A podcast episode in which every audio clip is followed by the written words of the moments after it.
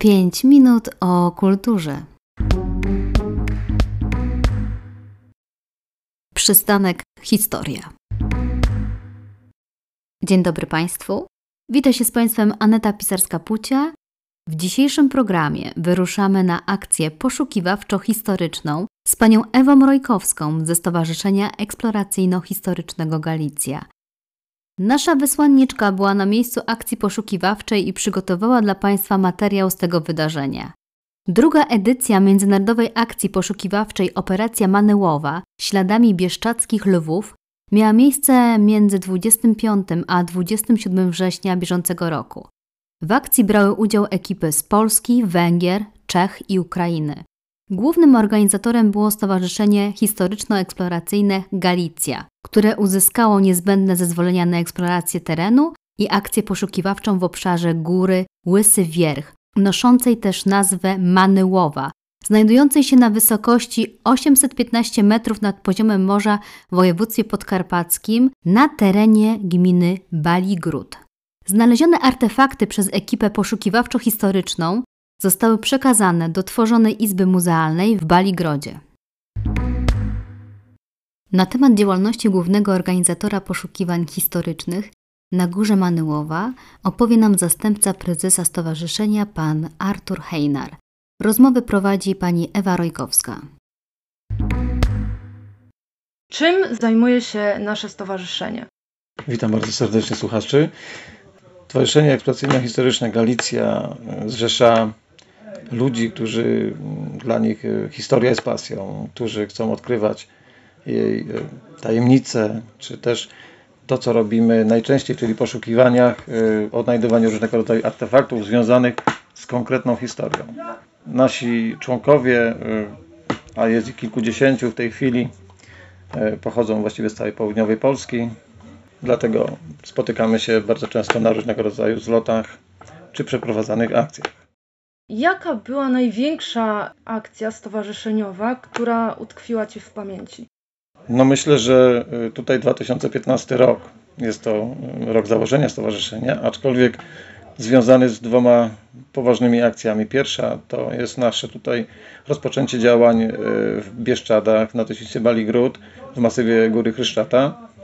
Natomiast druga akcja, która odbiła się echem mm, nie tylko w Polsce, ale i na świecie, to była akcja wydobycia niemieckiego samolotu bombowego Ju-87 Junkers e, w Krościenku Wyżnym koło Krosna. Samolot rozbił się w lutym 1944 roku. Zginął w tej katastrofie rumuński pilot. I co ciekawe, ten samolot do 2015 roku utkwił e, na bardzo dużej głębokości. E, rozumiem, że został wydobyty i gdzie zostały przekazane szczątki samolotu?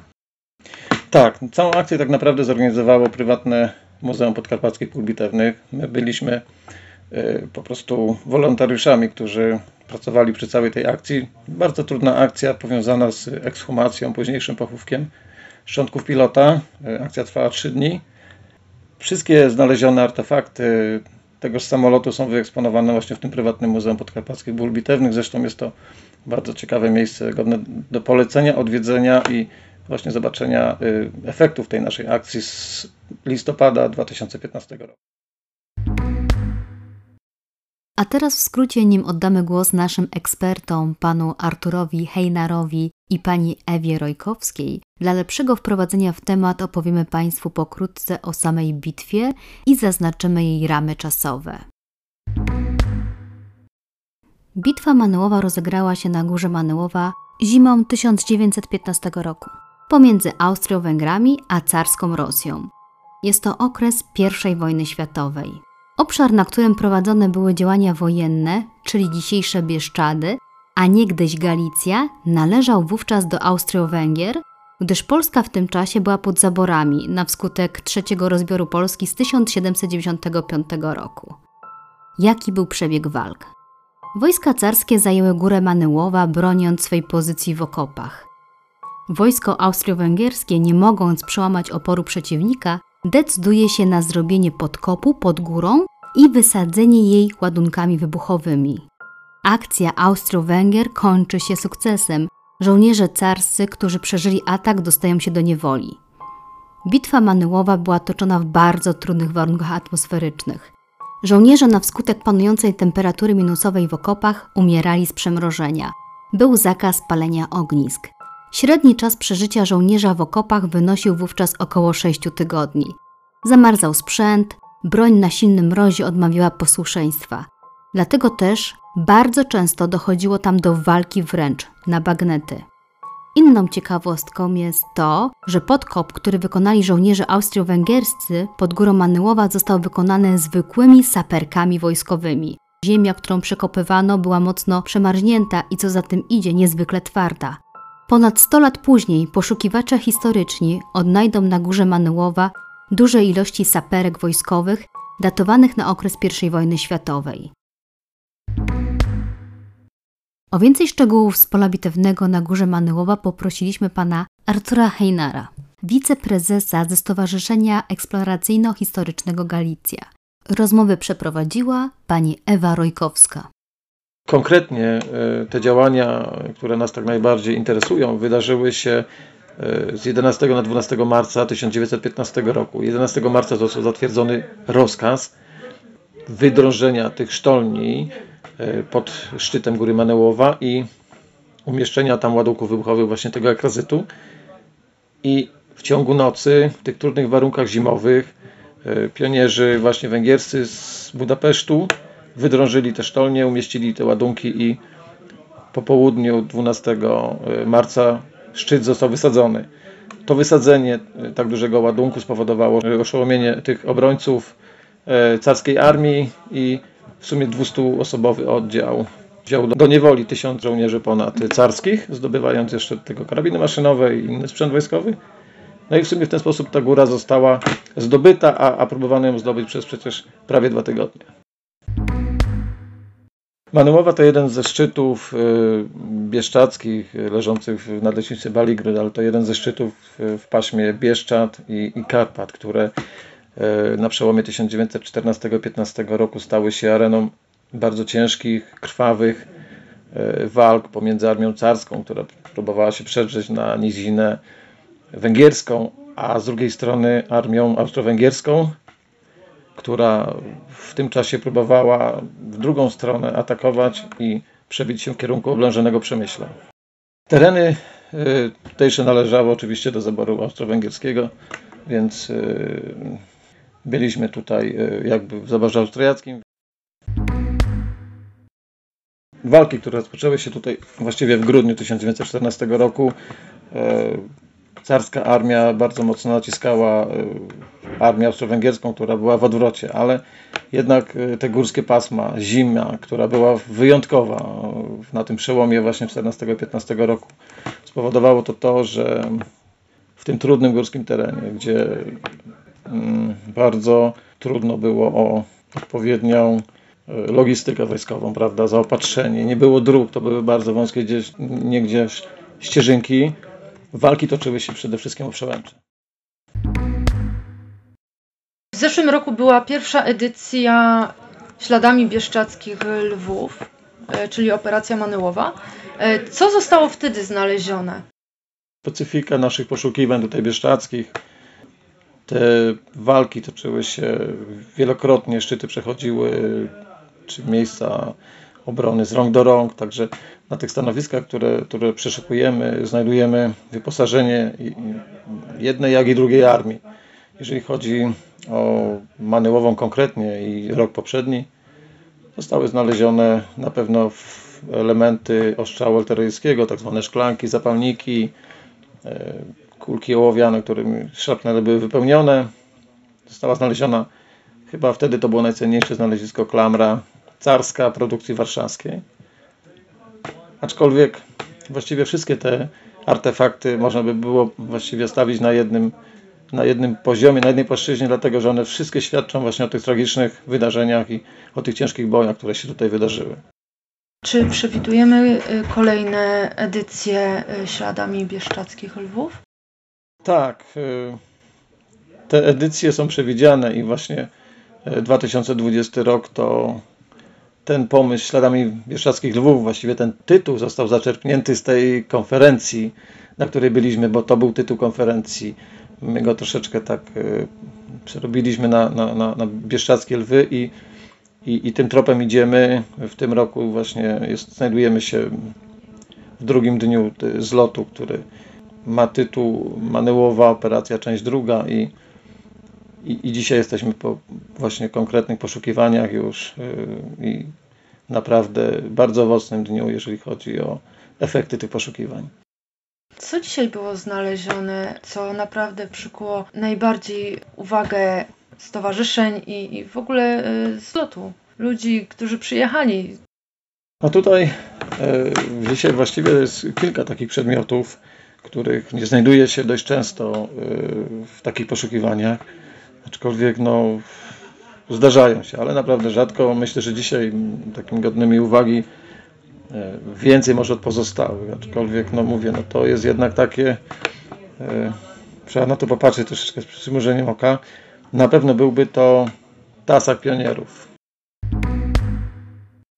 O Maleowie można byłoby jeszcze e, parę ciekawostek powiedzieć. W wojsku armii austro-węgierskiej był zwyczaj wydawania odznak, tak zwanych kapenów, które żołnierze przyczepiali sobie do czapek. Była to jedyna armia, gdzie można było coś takiego do czapki przy, przyczepić, w żadnej innej nie, nie, nie, nie używano takich odznak. I taka odznaka została mm, wybita dla uczestników właśnie bitwy o Menełową po marcu 15 roku. Oczywiście każdy z uczestników taką odznakę mógł sobie nabyć i z godnością nosić na, na swojej czapce. To jest jedna z ciekawostek. Druga to jest taka, że o tej górze został napisany marsz wojskowy, który jest zresztą bardzo pięknym otworem i też podkreśla właśnie, że na tej górze wydarzyło się coś wyjątkowego dla Węgrów. Dowódca saperów, e, którzy drążyli sztolnie, ma piękny pomnik na cmentarzu w Budapeszcie, także tych takich smaczków związanych z Manułową jest bardzo dużo. Jest bardzo dużo i człowiek nawet nie zdaje sobie z tego sprawy, jak e, wiele jest takich smaczków, nie zdaje sobie sprawy, co działo się tam. Przecież e, człowiek idzie w góry e, na wycieczkę, na spacer, a pod stopami tak naprawdę ma kawał historii, o której nie wie i nawet nie wie, że może deptać po czyjś, jakby to nazwać, własności, tak jak znajdujemy, znajdujemy przy pomocy wykrywaczy metali klamry, guziki, mm, odznaczenia. Dokładnie.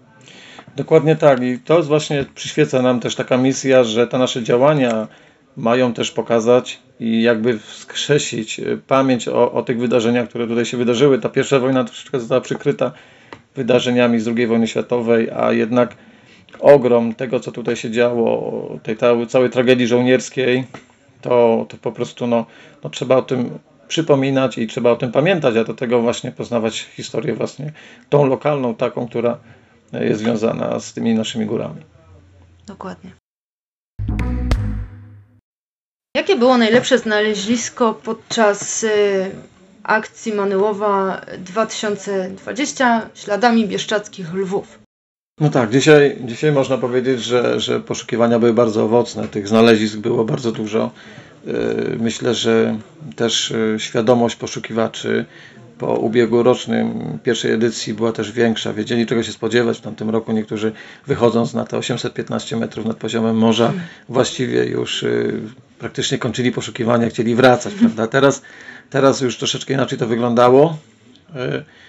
I te znaleziska dzisiaj naprawdę są bardzo owocne. Myślę, że takim znaczącym znaleziskiem będzie Tasak Pionierów.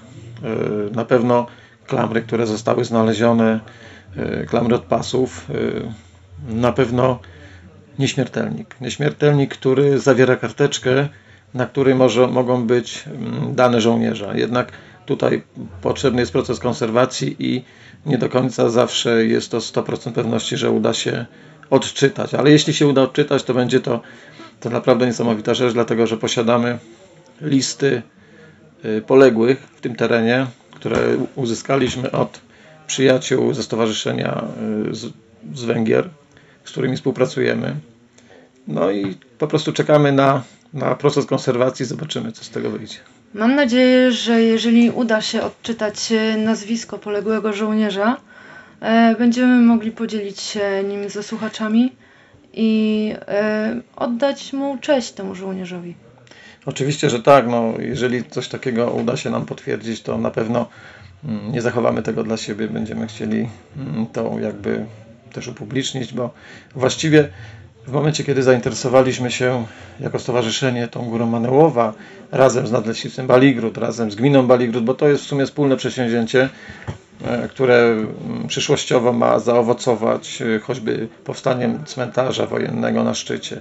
Są już przeprowadzone pierwsze prace porządkowe, są jakieś złożone już dokumenty w odpowiednich urzędach. Czekamy oczywiście na rozwój sytuacji no nie pomaga nam ta sytuacja z tym COVID-em, ale, ale jesteśmy dobrej myśli, że to wszystko potoczy się tym tropem. Jeżeli się uda, to, to mamy wsparcie właśnie stowarzyszeń z Czech, z Węgier, z Ukrainy, którzy służą wiedzą y, bardzo potężną, jeżeli chodzi o archiwa, to oni mają łatwiejszy dostęp i na bazie właśnie ich y, poszukiwań możemy tutaj jakby też y, bardzo mocno mm, pracować w terenie i i to wszystko razem dopiero wiąże się w jakąś całość, mamy kontekst y, i, i wtedy dopiero będzie to ciekawa historia. A badania, które są planowane archeologiczne na górze, mogą potwierdzić, zanegować raporty, które właśnie mm, dotyczą tych wszystkich akcji